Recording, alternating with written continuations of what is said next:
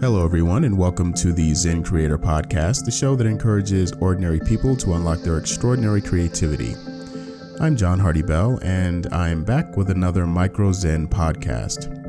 Now, these short episodes feature readings from blog posts I've written for myzenapparel.com, a mindfulness lifestyle brand. Today's Micro Zen Mindless Creativity. Please enjoy. I'd like to begin with the quote that inspired this piece. All true artists, whether they know it or not, create from a place of no mind, from inner stillness. Eckhart Tolle. I'd like you to think back to a time when you were in a creative zone, where the words were really flowing, or the melody came together perfectly, or that problem you'd been agonizing over for days suddenly had a solution. What did that process feel like? Did you have to stop and ponder what the next word or musical note would be? Did you audit every phrase or brushstroke to ensure that it didn't fail the perfection test that so many artists construct for themselves? Most likely you didn't.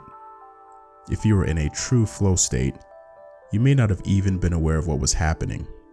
If you were writing, the words were simply there.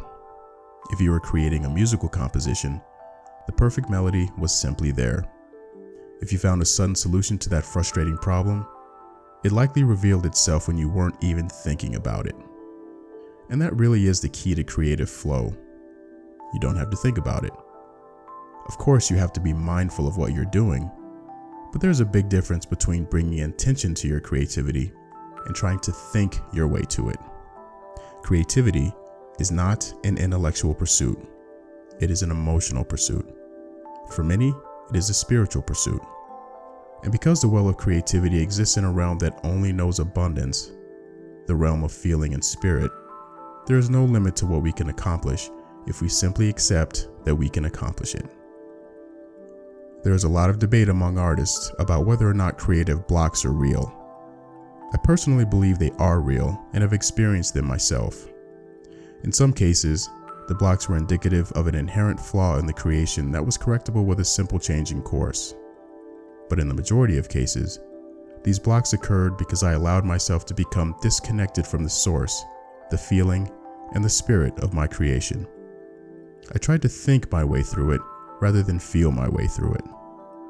Instead of quieting my mind to allow for expansion, I flooded it with inputs from the outside advice columns and videos, passages from other creative works, and lots of self chastising and admonishment. None of those things helped, they never do. It was only when I was able to take a step back and allow my breathing to slow down and the swirl of information in my brain to fall away that I was able to come back to the center of my creative self. It was only when I stopped thinking about the block that it no longer had power over me. And it was then that I found the zone that magical place where the words seemingly come from nowhere, where the melodies are pure and perfect, where there is no creative vision too bold to be realized. That magical place isn't accessible through logic or reason or hustle or willpower. It is only accessible through stillness.